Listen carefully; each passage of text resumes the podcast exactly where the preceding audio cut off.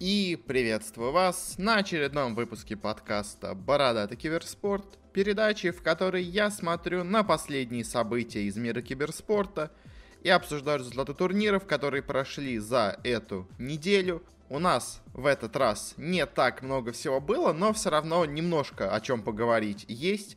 На следующей неделе тоже довольно много всего начинается, так что давайте не тормозить, приступать к делу. И для начала у нас парочка новостей. Первая у нас новость пришла из тайваньской лиги по Лолу, где команду под названием Dragon Gate забанили, собственно говоря, в этой лиге из-за того, что они, собственно говоря, устраивали договорные матчи стало известно организаторам о том, что владелец команды, их тренер и их лесник, собственно говоря, делали ставки не на себя, и при том в матчах, где они делали ставки не на себя, они по реплеям играли довольно подозрительно.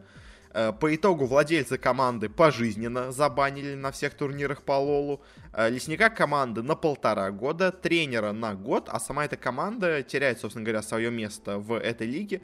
Ну, собственно говоря, то, что команда теряет место, наверное, минимально из этого наказания, потому что, ну, э, без владельца как бы команда уже немножко получается не той. Так что вот такой вот урок могут забанить не только отдельных игроков, не только отдельных личностей, за договорные матчи, а и целые команды. Это довольно интересно. И дальше у нас две очень похожие и по какой-то случайности произошедшие на одной неделе новости. Э, очень похожие, обе связаны с СНГ, обе связаны с СНГ коллективами. Потому что Gambit и Team Spirit взяли себе новых медиа-директоров к себе в организации.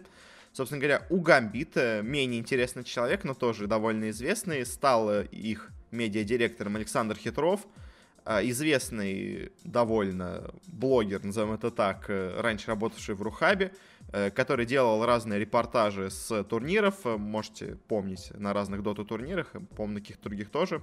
Э, он там ходил с GoPro, всех снимал. Э, после этого он еще уже отдельно делал небольшие проекты. На радио у него была своя передача киберспортивная, если я не ошибаюсь. Э, но вот теперь он переходит в Гамбит, будет отвечать у них за медийку. Э, ну, собственно говоря, человек с медийкой знакомый, так что, ну, вполне неплохой выбор. А еще более интересный выбор оказался у Team Spirit, потому что они к себе взяли медиа-директора Марка Авербуха, известного также под ником Марчелло, Э, человек, можно сказать, почти полулегендарный э, в современном, особенно киберспорте, потому что э, ну, помимо того, что раньше, где он работал, из, из недавнего, стоит выделить то, что он являлся создателем, организатором эпицентров. До вот с последнего года он, собственно говоря, создал эти эпицентры, и до этого он также уже работал над организацией турниров. Работал он и с медиаконтентом, был и журналистом, и всем, и вообще очень Э, хороший, как по мне, человек, профессионал своего дела. Последнее время он работал в организации, в компании «Сектор», э, которая занимается, так сказать, развитием СНГ киберспорта. Ну, в целом, это просто, так сказать, еще один большой организатор турниров, э, спонсируемый «Газпромом». Они уже объявили, что они в этом году, наконец, начинают активно действовать. У них будут проходить там почти ежемесячные, ежепаронедельные турниры по доте, еще по каким-то разным играм среди любителей. Потом там типа в конце месяцев будет э, более крупный турнир, а в конце года они проведут, так сказать, э, большой, можно сказать, свой собственный эпицентр, где будут и победители месячных турниров, и какие-то вроде известные команды. В общем, занимаются, так сказать, в целом, конечно, развитием СНГ киберспорт. Непонятно, конечно, что в итоге из этого выльется, но инициатива занятная. За ней в том числе стоял и Марко Вербух. Сейчас он как я понимаю, совмещает должности, потому что все-таки он вроде как не ушел из сектора. Э, но, видимо, поскольку там сейчас дела особо нету, э, турниры эти, они вроде как, ну, будут проходить у сектора, но особо им какого-то внимания, мне кажется, и не сделать. Потому что, ну, кому вообще, если честно, нужны турниры среди любителей? То есть медийки на этом никакой не сделать. А, и, собственно говоря, зачем он там особо нужен, кроме как организатора? Он будет им нужен в конце года, когда вот будут вот эти крупные турниры. Тогда да. А сейчас, наверное, вполне он может совмещать должности. Так что вот такой интересный человек, такая интересная должность получилась. Ну, посмотрим, что из этого в итоге выльется. Уже есть довольно интересные видеопроекты у спиритов, которые под его началом созданы. И будем смотреть, что еще дальше будет. Он обещает довольно много интересного. Ну и от обычных новостей перейдем к, так сказать, более интересным новостям индустрии. Э, для начала в лиге по Overwatch э, появился новый очень интересный спонсор. Э, притом, на самом деле, он вроде бы, конечно, понятен, но немножко некоторую такую сомнительность вызывает в себе. Этот спонсор — это Bud Light, безалкогольное пиво, ну, точнее, марка пива, безалкогольное, которое будет, собственно говоря, представлено на разных ивентах.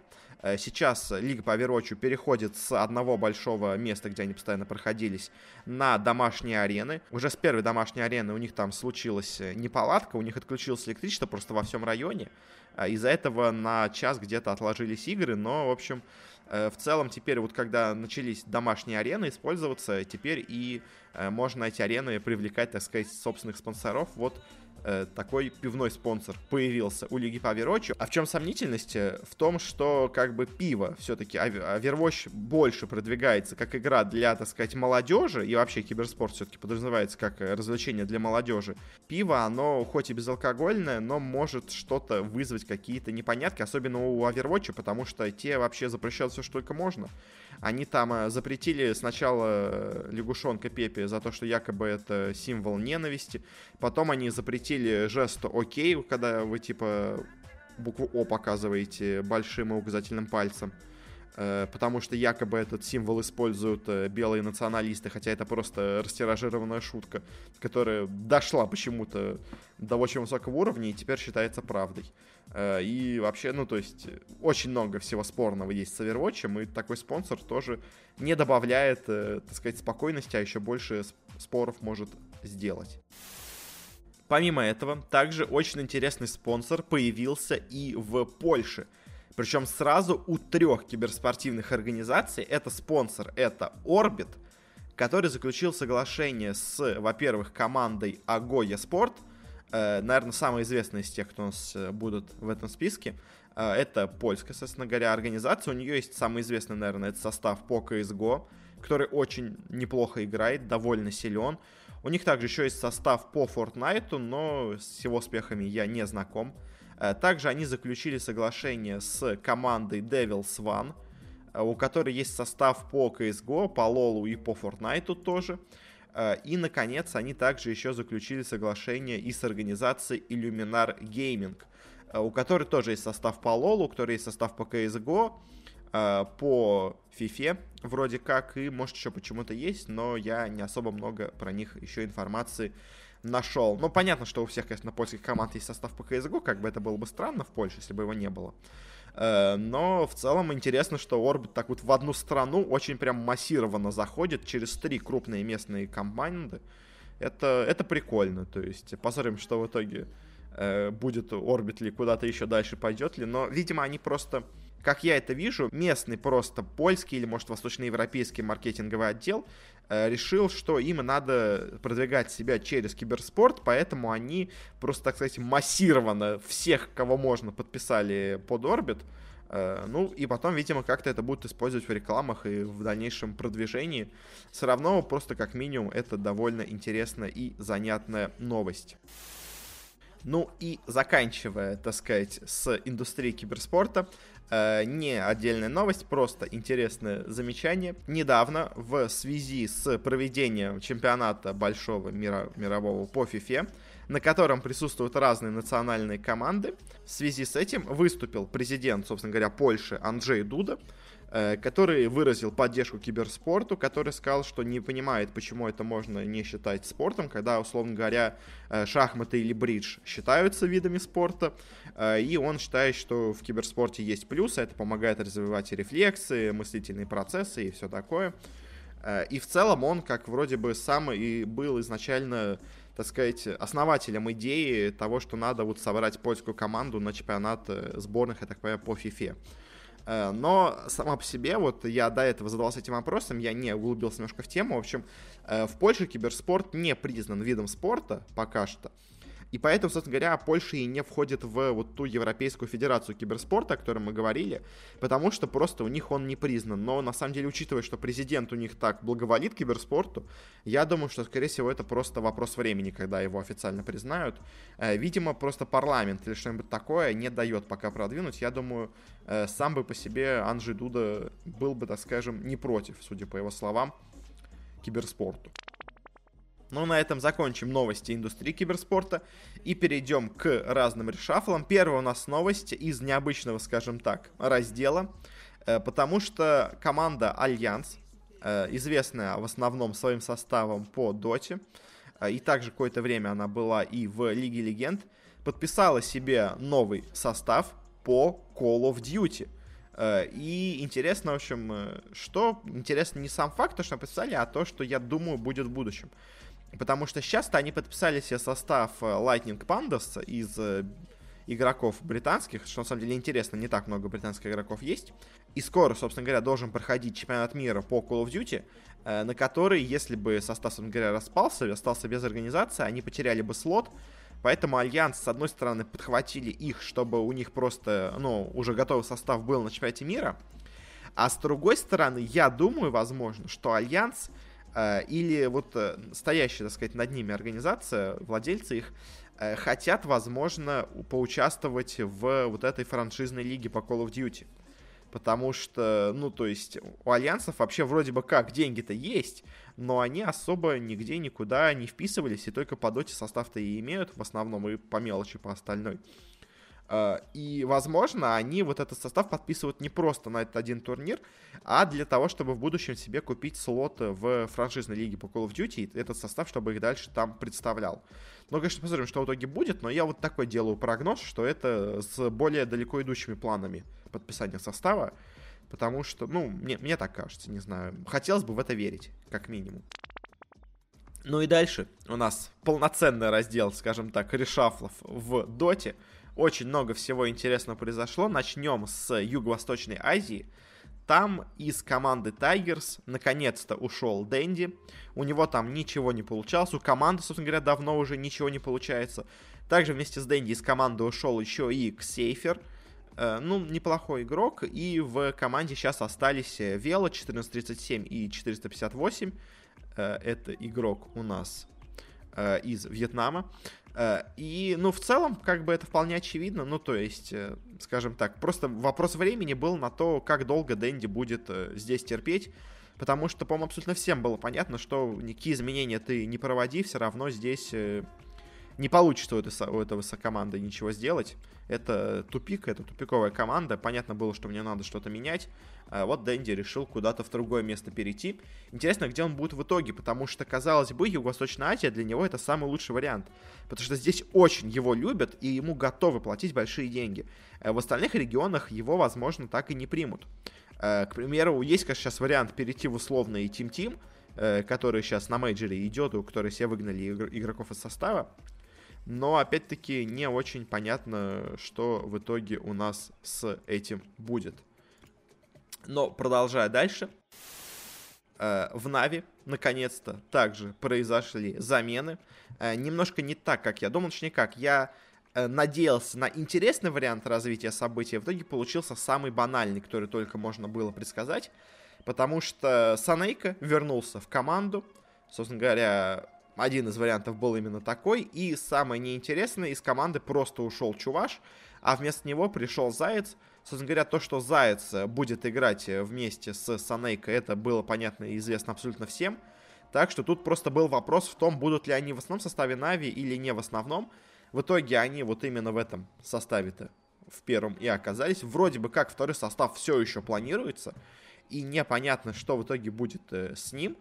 Э, потому что, скажем, Чуваш, он пока что берет перерыв, скажем так, от выступлений. То есть, э, что важное самое для нас, как я думаю, э, не то, что он уходит из команды, а то, что он, наоборот, остается в ней. То есть контракт с ним точно никто не разрывает. И я думаю, скорее всего, Чуваш перейдет вот этот второй состав Нави, который полумолодежный. Возможно, даже и Миша перейдет, но это уже больше догадка. Но вот Чуваш учитывая то, как высказались по поводу него в анонсе, я думаю, что он остался в организации Нави, чтобы быть в ее втором составе. Другая у нас новость пришла из Южной Америки. Э, стало известно о том, что наконец-то, ну, для кого-то, наверное, наконец-то, э, из Infamous ушел Тимада. Мы когда-то давно уже разговаривали о Тимада в Infamous, о том, что его отец очень большой авторитет имеет внутри организации, поэтому, собственно говоря, собственно, сам делает решафлы в команде, э, решает, с кем его сыну удобно играть, а с кем неудобно, так из команды ушло уже довольно много людей. Э, и, видимо, все-таки организация Infamous решила избавиться от него, и в целом я ее поддерживаю. Потому что Тимада хороший игрок, но не какой-то прямо сверхвыдающийся. Ну, то есть, э, ему можно найти замену, а вот найти замену тем игрокам, которых он выгоняет из коллектива, своим присутствием здесь э, не так просто. Поэтому в итоге решили сделать ставку не на него, сейчас в коллективе остался только один южноамериканский игрок Папита.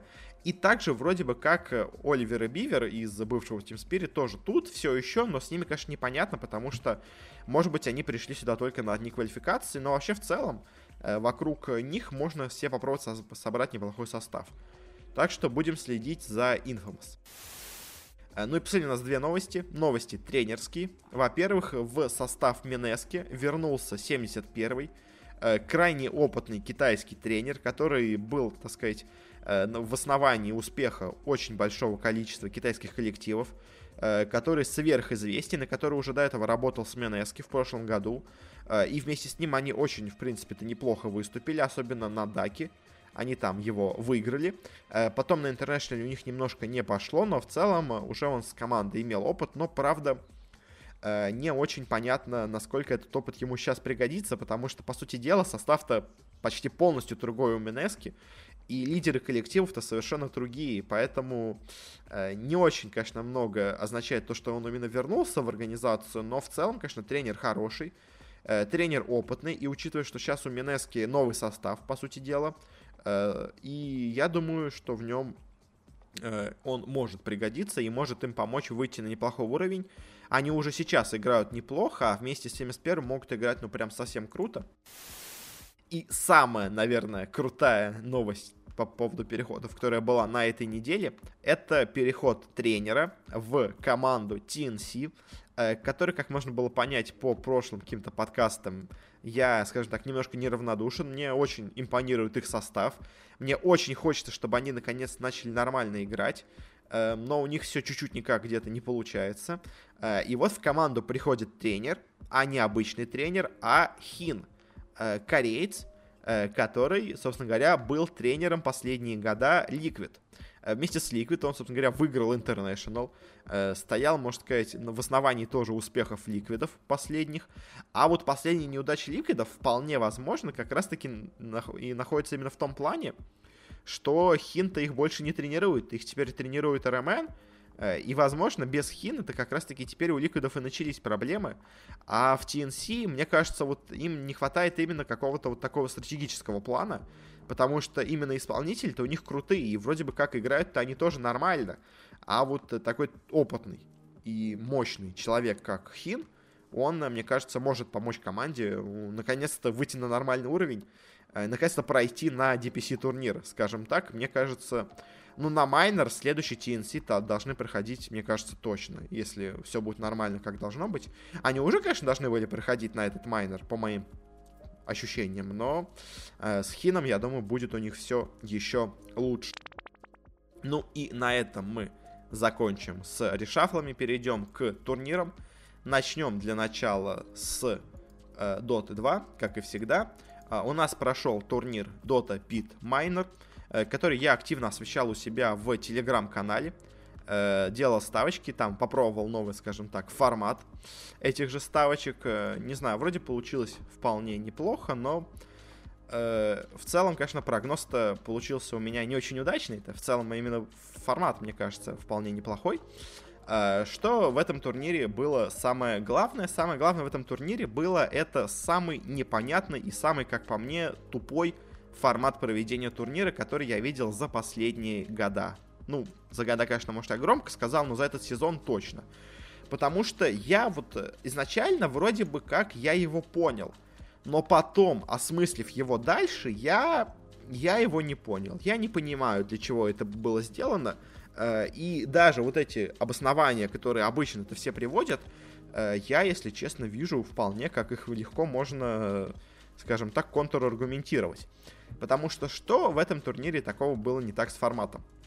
Э, вроде бы как все обычно, групповая стадия, потом плей-офф, но первое, что я уже до этого заметил в прошлом выпуске, но не обратил внимания на более подробные форматы, э, группы ничего не решают. Все четыре команды из группы э, далее проходят в плей-офф, проходят в верхнюю сетку плей-офф даже, и, по сути дела, единственное, на что влияют группы, так это посев.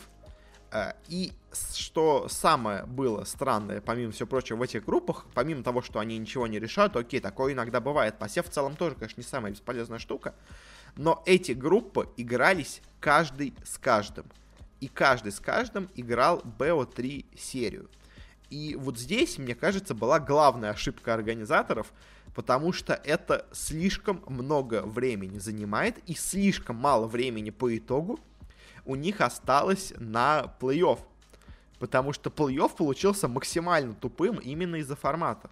Э, у, нас первые три дня игрался групповой этап, который ничего не значит, и чьи итоги, по сути дела, по итогу тоже ничего не значили.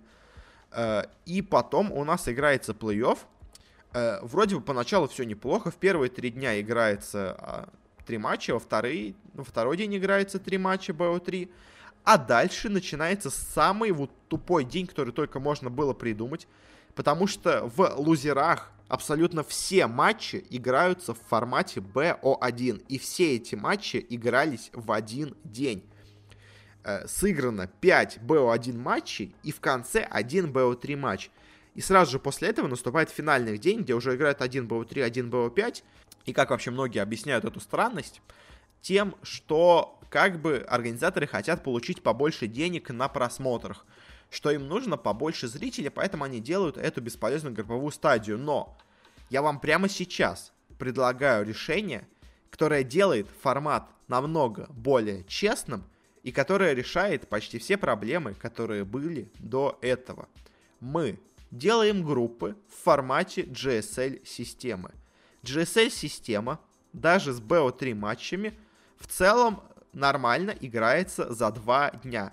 В первый день вы играете три матча, во второй день вы играете два матча, скажем. Или в первый день играете два, в остальные три матча играете потом. Э, вы проводите пять матчей э, в группе, собственно говоря, э, в их формате. Они проводят 6 матчей в группе, тратя на это 3 дня. GSL-систему все привыкли играть за 2 дня, ну 3 дня это уже прям совсем растягивание времени, но мы экономим один день, проводя GSL-систему за 2 дня, и в плей-оффах играем эти матчи лузеров BO3, потому что тогда все идеально сходится. Смотрите, в первый день мы играем 3 матча в сетке виноров, во второй день мы играем также 3 матча, и дальше вот эти 5 матчей BO1 в лузерах мы все даже можем играть BO3, и у нас получится те же самые три игры. Потому что играем первые матчи между лузерами, э, два матча, и играем, скажем, финал виноров за выход в гранд-финал. И у нас как раз 3BO3, отличный формат, все сходится. Дальше играем продолжение лузеров, играем первый матч лузеров, играем второй матч лузеров и играем матч между победителями этих матчей лузеров. Опять-таки 3BO3 серии в день, все идеально подходит. И финальный день уже играем так же, как играли до этого. И, как по мне, такие матчи приносят даже больше зрителей. Почему? Потому что, играя бесполезную, абсолютно групповую стадию, вы не получаете кучу зрителей. Люди знают, что это абсолютно бесполезные матчи, они неинтересны. А матчи на вылет, они наоборот намного интереснее людям. Потому что какой смысл следить за матчем, который ничего не решает, когда у вас есть матчи, из которых команды вылетают. У вас есть супер важные по накалу страстей матчи, и вы их играете в BO1, когда спокойно можно их играть в BO3. Но вместо этого вы играете группу BO3, а плей-офф играете BO1. Я не понимаю, как можно было так организаторам сделать. Я вот говорю, то, как я предложил, оно приносит, оно нормально распределяет время команд, оно дает абсолютно честные результаты в BO3 сетке в плей-оффах, И оно приносит, как по мне, даже больше зрителей, даже больше внимания к матчам, чем было до этого. Что матчи на вылет намного интереснее, чем матчи группы. Вот. Я, ну, я, я все сказал, что хотел по поводу формата. Э, теперь о результатах. О результатах у нас группы, которые абсолютно ничего не значили, мы их будем упоминать, но в целом будем говорить по плей-оффу, но опять-таки, плей-офф из-за их формата с 5 БО1 матчами э, мне говорит очень мало о силе команд. Я не могу нормально объяснить и сказать силу команд, когда играется БО1 матч, потому что БО1 матч это очень сильно случайность. Э, БО3 серия позволяет провести некий mind games, э, игры разума. Вы в первом серии, скажем, примерно осознаете соперника, вы прощупываете почву, вы понимаете, как он драфтит, а сейчас драфт э, в доте это самое важное вообще, что есть. Э, даже игра внутри самого матча не настолько важна, как и драфт изначальный.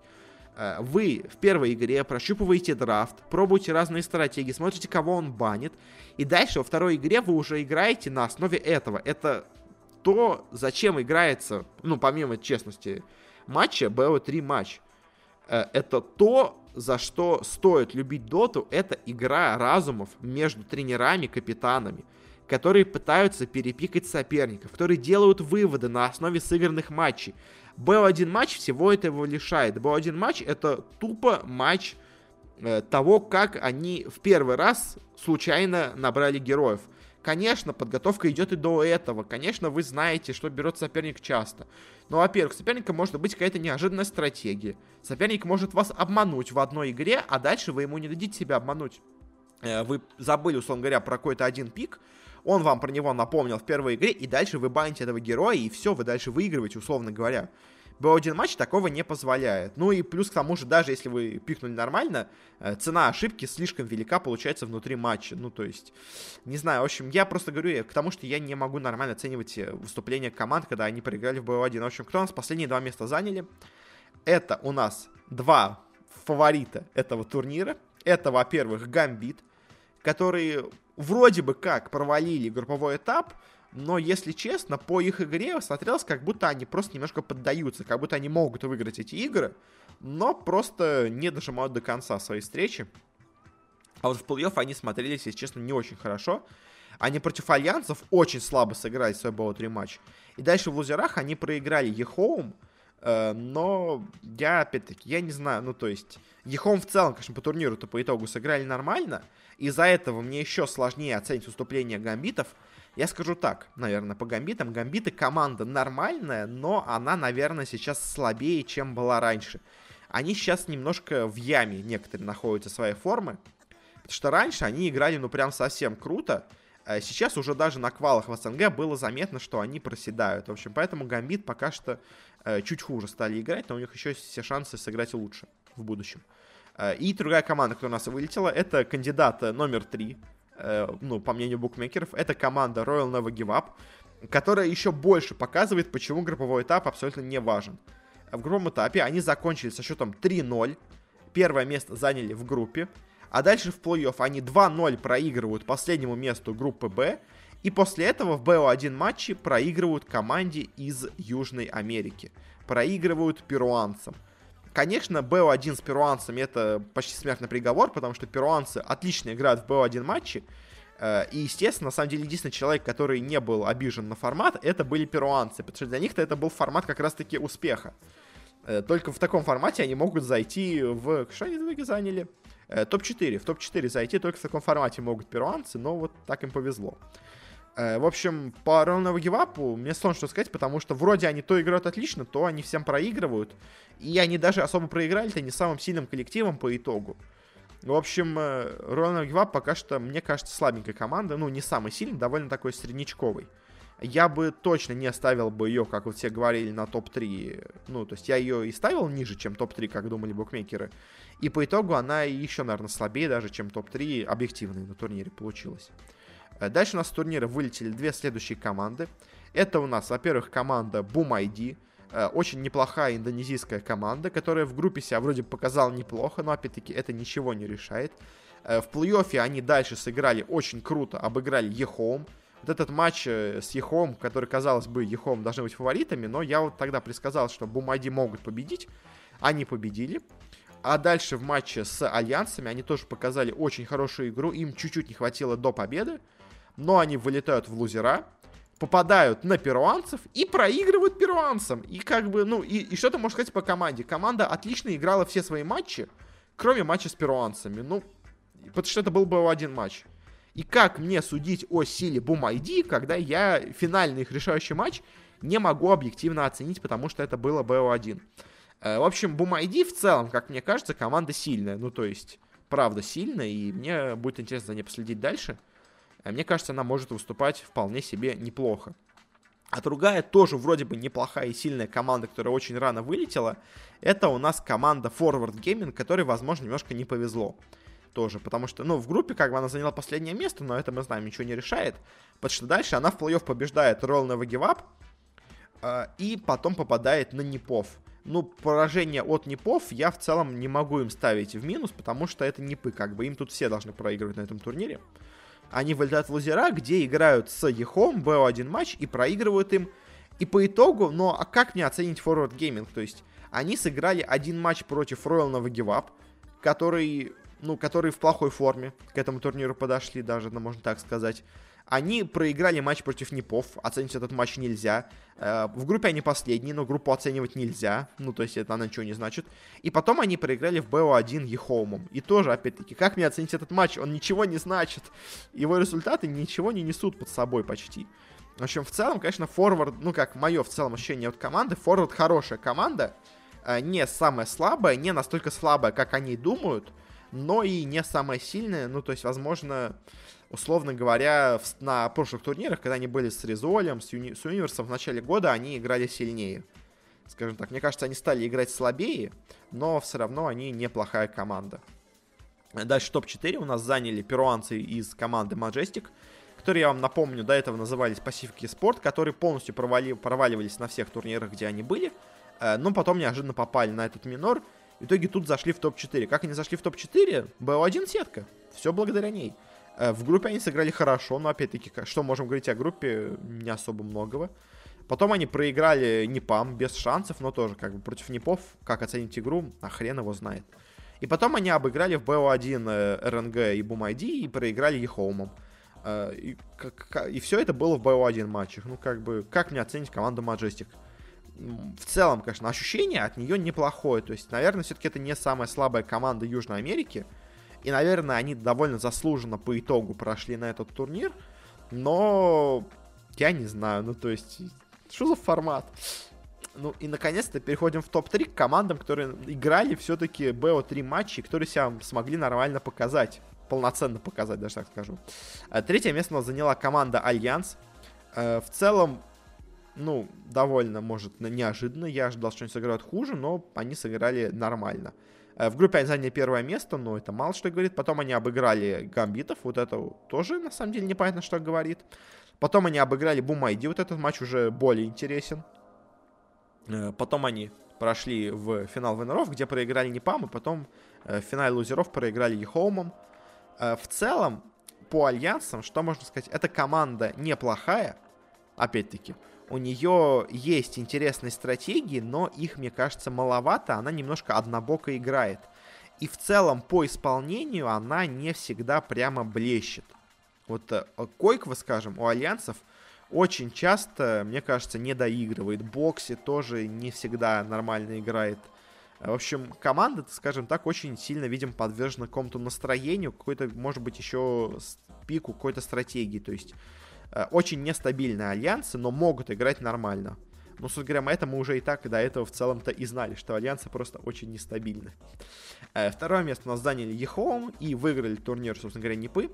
Э, по EHOME ам, наверное, ну, то есть про NiP ов я не знаю особо, что сказать. То есть команда хорошая, команда сильная, она была изначально казалась на голову выше всех остальных на турнире.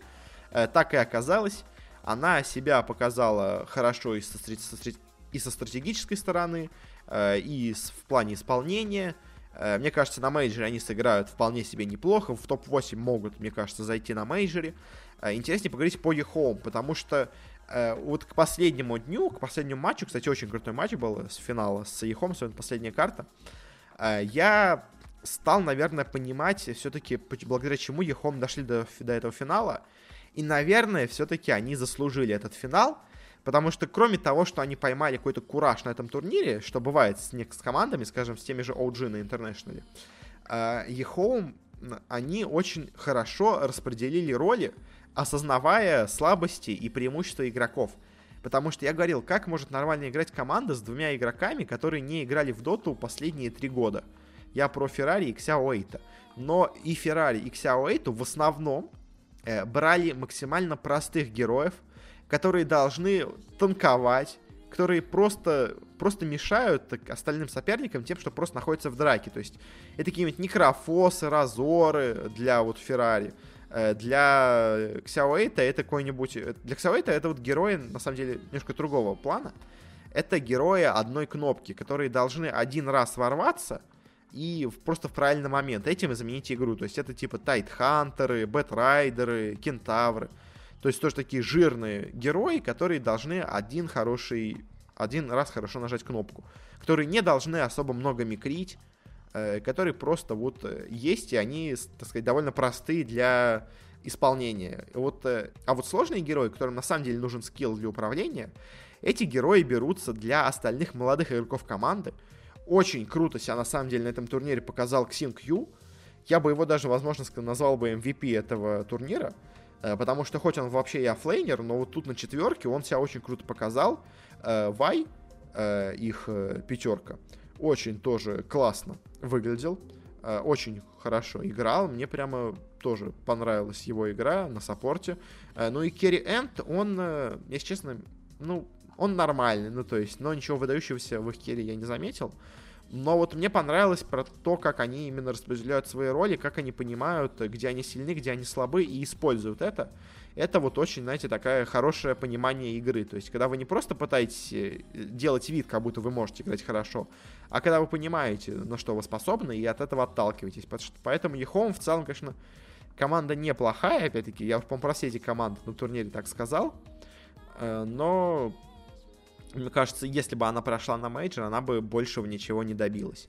Потому что на мейджоре есть команды очень сильные, которые легко раскусывают вот эти стратегии, и которые могут найти на что надавить. Потому что вот на уровне минора команды не способны многие вычислить вот слабости EHOME и понять, на что им надо давить. На мейджоре, мне кажется, почти все команды на это способны, поэтому там у EHOME особого успеха бы не было. Ну, максимум топ-8, но я думаю, топ-12 для них был бы наилучшим результатом на мейджоре, но они туда не прошли, но в целом, конечно, EHOME от меня оставили такое неплохое э, впечатление очень хорошей и неплохой команды, и самое главное, очень разумной команды. Ну и продолжая немножко дальше с Доты, у нас на этой неделе в самом конце начнется Disneyland Major. Э, я пока, ну пока неизвестна ни группа, ни плей-оффы, я попробую высказать свое предположение по выступлениям разных команд, скажу, кто, я думаю, хорошо выступит, кто, думаю, выступит плохо. Э, в общем, э, у нас тут на самом деле очень сильный состав участников, и прямо из него оценить, кто будет хорош, кто будет плох, сложно. Я могу точно сказать вам аутсайдеров. Э, это команда, во-первых, Pain Gaming, бывший Butterfly Effect. Это команда Complexity, это команда Team Team и это команда House. Наверное, вот эти вот команды из Америки все выступят на турнире не самым лучшим образом. Также еще из таких относительно аутсайдеров выглядит команда Empire. Наши СНГ ребята, мы, конечно, в них верим, но, если честно, мне кажется, что топ-12, наверное, для них это наилучший результат, который можно будет добиться. Что-то больше, но это будет просто случайностью и попаданием на кого-то соперника, который был им удобен. А, из команд таких среднячков, кто тут есть, это, во-первых, эти же Непы, о которых мы уже говорили на Дота Пите. Они нормальная команда, но ничего большего, мне кажется. А, это команда Mineski, которая просто хорошая команда. Больше они особо не сказать нечего. Ну, то есть у них к тому же вот сейчас новый тренер, но я сомневаюсь, что он им принесет прямо топ-1 и победу на турнире. Из среднячков еще я бы выделил команду EG, потому что, ну, мне кажется, она сейчас далеко в не самой лучшей своей форме. И, наверное, еще из среднячков я бы выделил OG. Uh, OG, они, несмотря на то, что, ну, когда к ним пришел Анна, они стали играть сильно лучше, И в целом они довольно хорошая и сильная команда, но я не уверен, что они чего-то прям особо добьются на турнире. Э, но где-то в серединке, я думаю, будут. Э, и из, так сказать, фаворитов у меня получается, конечно, такой очень э, широкий список из семи фаворитов. Но кто-то из них провалится, это понятно. В общем, кто у нас тут есть? Это, конечно же, Secret и Virtus.pro, которые всегда сильные, которые всегда в топе но непонятно, все-таки они будут на этом турнире играть нормально, или они возьмут, скажем так, отдых и будут готовиться уже ближе к интернешнлу, а тут будут отдыхать, в общем, непонятно. Вроде бы как Virtus.pro уже брали отдых на прошлом мейджоре, э, но по итогу все равно дошли до финала. Э, Секреты тоже играют, так сказать, пока что в полсилы, но готовятся к интернешнлу. Э, есть у нас Fnatic, команда, которая, ну, мне кажется, просто я ее, она, скажем так, где-то посередине между топ-командами и командами-среднячками, потому что, мне кажется, она все-таки, наверное, сильнее, чем EG, Mineski и OG, и NiP ы. Но и все-таки до топа я не уверен, что она дотягивает, но вот э, где-то рядом она в целом очень неплохая. Э, также очень неплохой, конечно, является команда King Gaming, китайцы. Э, мне кажется, на этом турнире, вот мое такое чувство, они будут самыми сильными китайцами, но это чисто мое такое ощущение. Э, но вообще, конечно, кины очень-очень крутые. Но у них и состав крутой, конечно, и играют они классно. Другие два китайца, я, если честно, в них не, не уверен. То есть есть пассажиры LGD, которые всегда играют нормально, но чего-то выдающегося они уже давно не показывают, и думаю, тут тоже они особо ничего не покажут. Э, и Vici Gaming, которые сенсационно выиграли прошлый мейджор, хотя, ну, как по мне, им просто они поймали, вот, так сказать, кураж на этом турнире. Так-то они, наверное, все-таки недостойны были. Ну, в целом так, теоретически говоря о силе команд, наверное, все-таки они были слабее, чем многие команды на турнире. Но где-то повезло, где-то соперник сыграл плохо. В общем, э, Вичи, я не думаю, что они будут прямо доминировать на этом турнире. Они, к тому же, уже себе обеспечили место на интернешнале. Но, я думаю, неплохо они играть точно будут. Э, и у нас есть одна команда-загадка, которую я, э, скажем так, опять поставлю в, скажем, фаворитов турнира. Но, опять-таки, в прошлый раз я очень сильно с ними ошибся. Это у нас команда Liquid. Потому что Liquid, они очень хотят, я думаю, попасть на International напрямую. Они сейчас на 12 месте в DPC таблице. То есть они попадают на International, но только если кто-то их не обгонит. И им надо укрепить свои позиции в рейтинге. И они способны укрепить свои позиции в рейтинге, но на прошлом мейджоре с ними произошло что-то очень странное. Э, так что я верю в Liquid, я думаю, они в четверку на этом турнире зайдут, но вообще в целом я, конечно, не знаю, ну то есть от них сложно чего-то ожидать, э, непонятно, точнее, чего от них ожидать. Но я в Liquid верю. Вообще, я, я так бы, если честно, как бы я хотел, чтобы этот турнир был, э, я бы хотел бы финал Liquid Keen Gaming. Мне кажется, это две команды, которые очень достойны того, чтобы попасть на мейджор, но которые пока что имеют некоторые проблемы скажем так, с попаданием, ну, теоретически. Э, Virtus.pro Secret, ну, если честно, немножко просто надоели эти команды в финале. Возможно, конечно, они там будут, потому что они просто сильнее всех остальных, но немножко, скажем так, не хочется просто их там видеть. Но, но они достойны, конечно, там быть, но просто не хочется. Ну и на этом закончим с дотой. Перейдем к CSGO. У нас на этой неделе стартует Intel Extreme Masters 14 Сидней. Э, там не будет прямо совсем супер топовых коллективов, но есть несколько очень хороших и мощных претендентов. Для начала о, наверное, самых сильных командах, которые у нас тут есть. Э, ну да, пройдемся по ним. Э, это у нас команда Face Clan, которая в целом, конечно, играет неплохо, но вот на этот турнир она приедет без Адрена. И я, если честно, не очень знаю, почему она туда приедет, но вроде бы как там проблемы с визой. И также еще у них э, и не будет э, Ника, пока не в первые дни на турнире. В общем, из-за этого, конечно, у фейзов есть шанс провалиться на этом турнире, но в целом, конечно, команда неплохая. Фнатик э, также на этом турнире есть. Я, если честно, не особо многого от них жду, но могут они сыграть нормально. Давайте потом по группам посмотрим. В общем, кто-то еще есть Ликвиды. Вот Ликвиды, мне кажется, конечно, главные фавориты. Э, Мибор. Э, Мибор, они в последнее время играют плохо, поэтому я от них вообще ничего не жду. Маус Спортс тоже особо, если честно, от них ничего не жду, хотя у них есть вот новая замена в виде Керригана, Посмотрим на них с Керриганом, но я особо чего-то от них не надеюсь ни на что. Нипы, ну, просто средненькая команда. Э, Energy хорошая команда, но, опять-таки, мне кажется, то же самое примерно, что и НИП, что и Моу Sports. И вот еще очень интересно снова посмотреть на команду Renegades.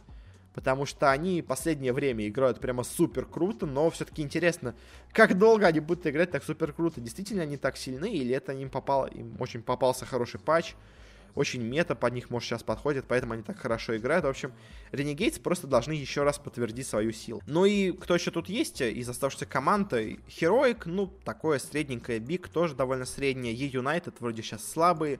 Вичи Гейминг довольно слабая, MVP, Boot, Greyhound, Chiefs, это все вот команды из Азии, которые довольно слабые все, так что вот основных фаворитов я назвал. Давайте быстренько по группам дам прогноз. У нас в группе А из серьезных команд у нас есть Liquid, есть Mouse Sports, есть NIP и есть Renegades. Ну, я, наверное, скажу, с первого места пройдут Liquid, со второго Renegades. Э, третье, конечно, будут между собой распределять Мауза и Нипы. Э, я, наверное, скажу, что победят Мауза. Мне кажется, что вот э, с Керриганом у них что-то получится. Но, не знаю, может быть, конечно, Нипы выиграют. В группе Б у нас есть Face Clan, у нас есть Energy, есть Fnatic и есть. А, еще есть Heroic, ну, если вы так любители экзотики, ну или Energy тоже для любителей экзотики. Кто тут победит, конечно, сказать сложнее, потому что все команды в целом-то, мне кажется, слабее. А, я бы, наверное, сказал, что, наверное, Fnatic выиграет эту группу. Второе место, наверное, будет у Фейзов.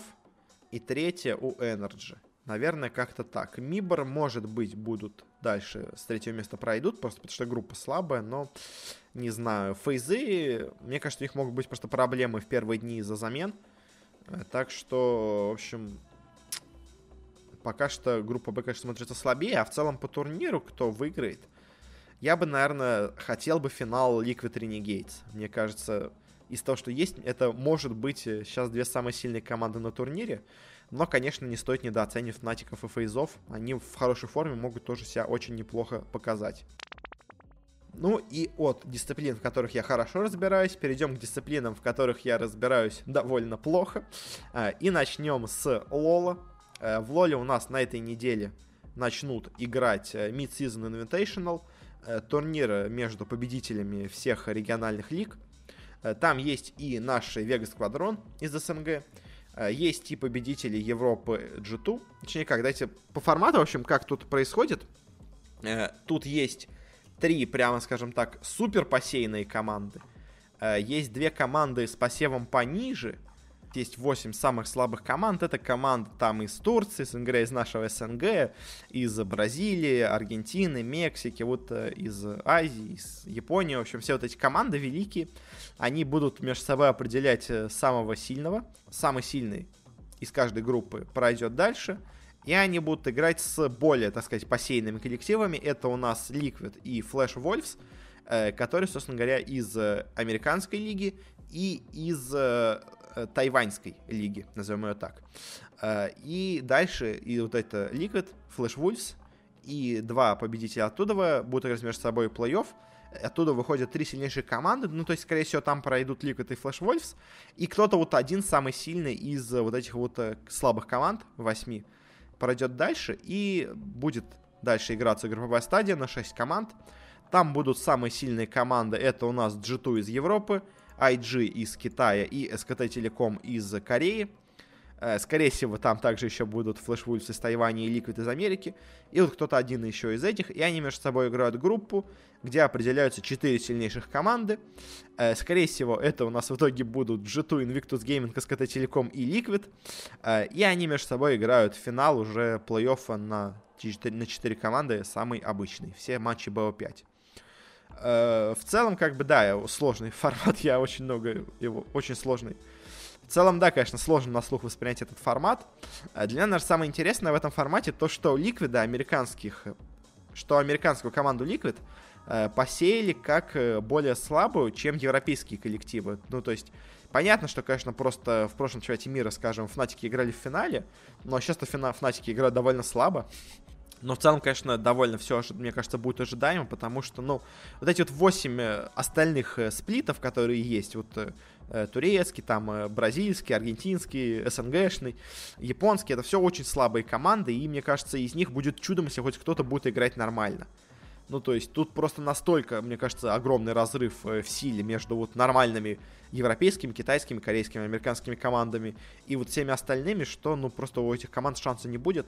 Так что, ну, если делать, так сказать, прогноз по турниру, в котором я ничего не понимаю, я бы сказал, что в финале играли бы китайцы с корейцами, но, может быть, и Джито будут нормально играть. Но вообще, конечно, да, я не знаю ничего в лоле особенно. Но, думаю, будет как-то так. Ну и заканчивая тему турниров, в которых я плохо разбираюсь, э, мы перейдем уже к завершившемуся турниру, к чемпионату мира по Харстоуну, который прошел на этой неделе в Китае, э, точнее не в Китае, а на Тайване. Э, призовой там фонд был 1 миллион долларов, и, если честно, смотря на ники игроков, я вообще никого из них не знаю. И самое смешное, что я даже не знаю организации, в которых эти люди играют. А я как бы много слежу за киберспортом, я знаю много организаций киберспортивных, но этих я вообще не знаю. Ну, то есть, я единственная организация, которую знаю, это на последнем месте есть Complexity, есть OmniSlash. Остальные я вообще не знаю, кто это такие. Поэтому Э, ну, как бы я уже в своем этом рейтинге по просмотрам говорил, что Хардстоун это такая полумертвая дисциплина, и вот то, что из нее ушли, видим, вообще абсолютно все нормальные коллективы, э, тоже об этом говорит. Конечно, как бы Hearthstone популярнее, чем Артефакт, у Артефакта не получилось, но, если честно, у Hearthstone а тоже все очень и очень плохо. Конечно, просмотры у этого турнира по Hearthstone у вполне себе неплохие, но, опять-таки, это один турнир в году, а все остальное время Hearthstone почти мертв. Э, дайте, кто победил, скажу просто так, для номинального. Я думаю, вряд ли вам что-то говорит. В общем, победил норвежец Hunterace э, из команды Норда Винд, норвежская организация, особо больше ничем не известна, но вроде как ее спонсирует местный футбольный клуб. На втором месте немец Вайпер, на третьем месте у нас тоже немец Банни Хоппер, и на четвертом Китай, китаец Джинг. Э, вот такая у нас четверка сильнейших. Э, в полуфиналах у нас проиграли канадец Language Hacker, американец Just Saying. Вот это, кстати, по-моему, где-то слышал ник, но тоже хрен знает. Э, проиграл у нас китаец Джи Юнг. И у нас также в четвертьфинале проиграл американец Bloody Face. Хантер Фейс у нас победитель турнира, норвежец. Победил, собственно говоря, и играл на Роге, на Магии на Шамане. Его соперник играл на Варлоках, Магах и Хантерах, но вот на Варлоке у него победить не получилось оба раза. Поэтому в финале со счетом 3-2 у нас победил норвежец, с чем мы его поздравляем, и больше мне сказать про Харстоун особо нечего. Не знаю, это все, что я могу сказать э, по этому турниру. Ну и, наверное, на этом закончим. На этой неделе, скорее всего, я надеюсь, к концу ближе недели должен выйти спецвыпуск очередной э, про просмотры турниров. Новая статистика, интересная, как по мне, э, сравнительная. Будет опять-таки и версия, собственно говоря, наверное, основная статьи на сайте, наверное, тоже на DTF. На Саберспорте можно, конечно, выложить, но, если честно, мне там просто не хочется из-за местной публики. Она прямо совсем токсичная. На, на, DTF, конечно, тоже есть токсичные люди, но там в основном просто люди, которые защищали StarCraft, были токсичными. А прям на Саберспорте, мне кажется, там очень плохая публика. Мне просто сам себе сайт не очень нравится. Но, надеюсь, будет интересно. Подкаст, э, версию подкаста я хочу сделать немножко другой, потому что, э, опять-таки, как и с до этого, она на слух воспринимается плохо, поэтому подкаст скорее будет обсуждением результатов, э, чем более каким-то подробным перечислением цифр. Ну, точно вы уже узнаете, когда выйдет, собственно говоря, сам этот спецвыпуск, там посмотрим, что будет. Ну и на этом я с вами прощаюсь. Спасибо всем, кто слушал подкаст. Подписывайтесь на Бородатый Киберспорт, где бы вы его не слушали. Мы много где выходим, и в iTunes, и в Google подкастах, и на Кастбоксе, и во Вконтакте. Э, также, если хотите ВКонтакте слушайте, можете подписываться на группу ВКонтакте. Э, и там можете мне написать, задать какие-то вопросы, пожелания, комментарии, негатив какой-то можете свой выплеснуть. Э, потому что это, особенно когда конструктивный негатив, это всегда хорошо. Потому что это помогает стать лучше. Ну и, собственно говоря, еще раз вам спасибо за прослушивание. На этом все. Пока и до следующей недели.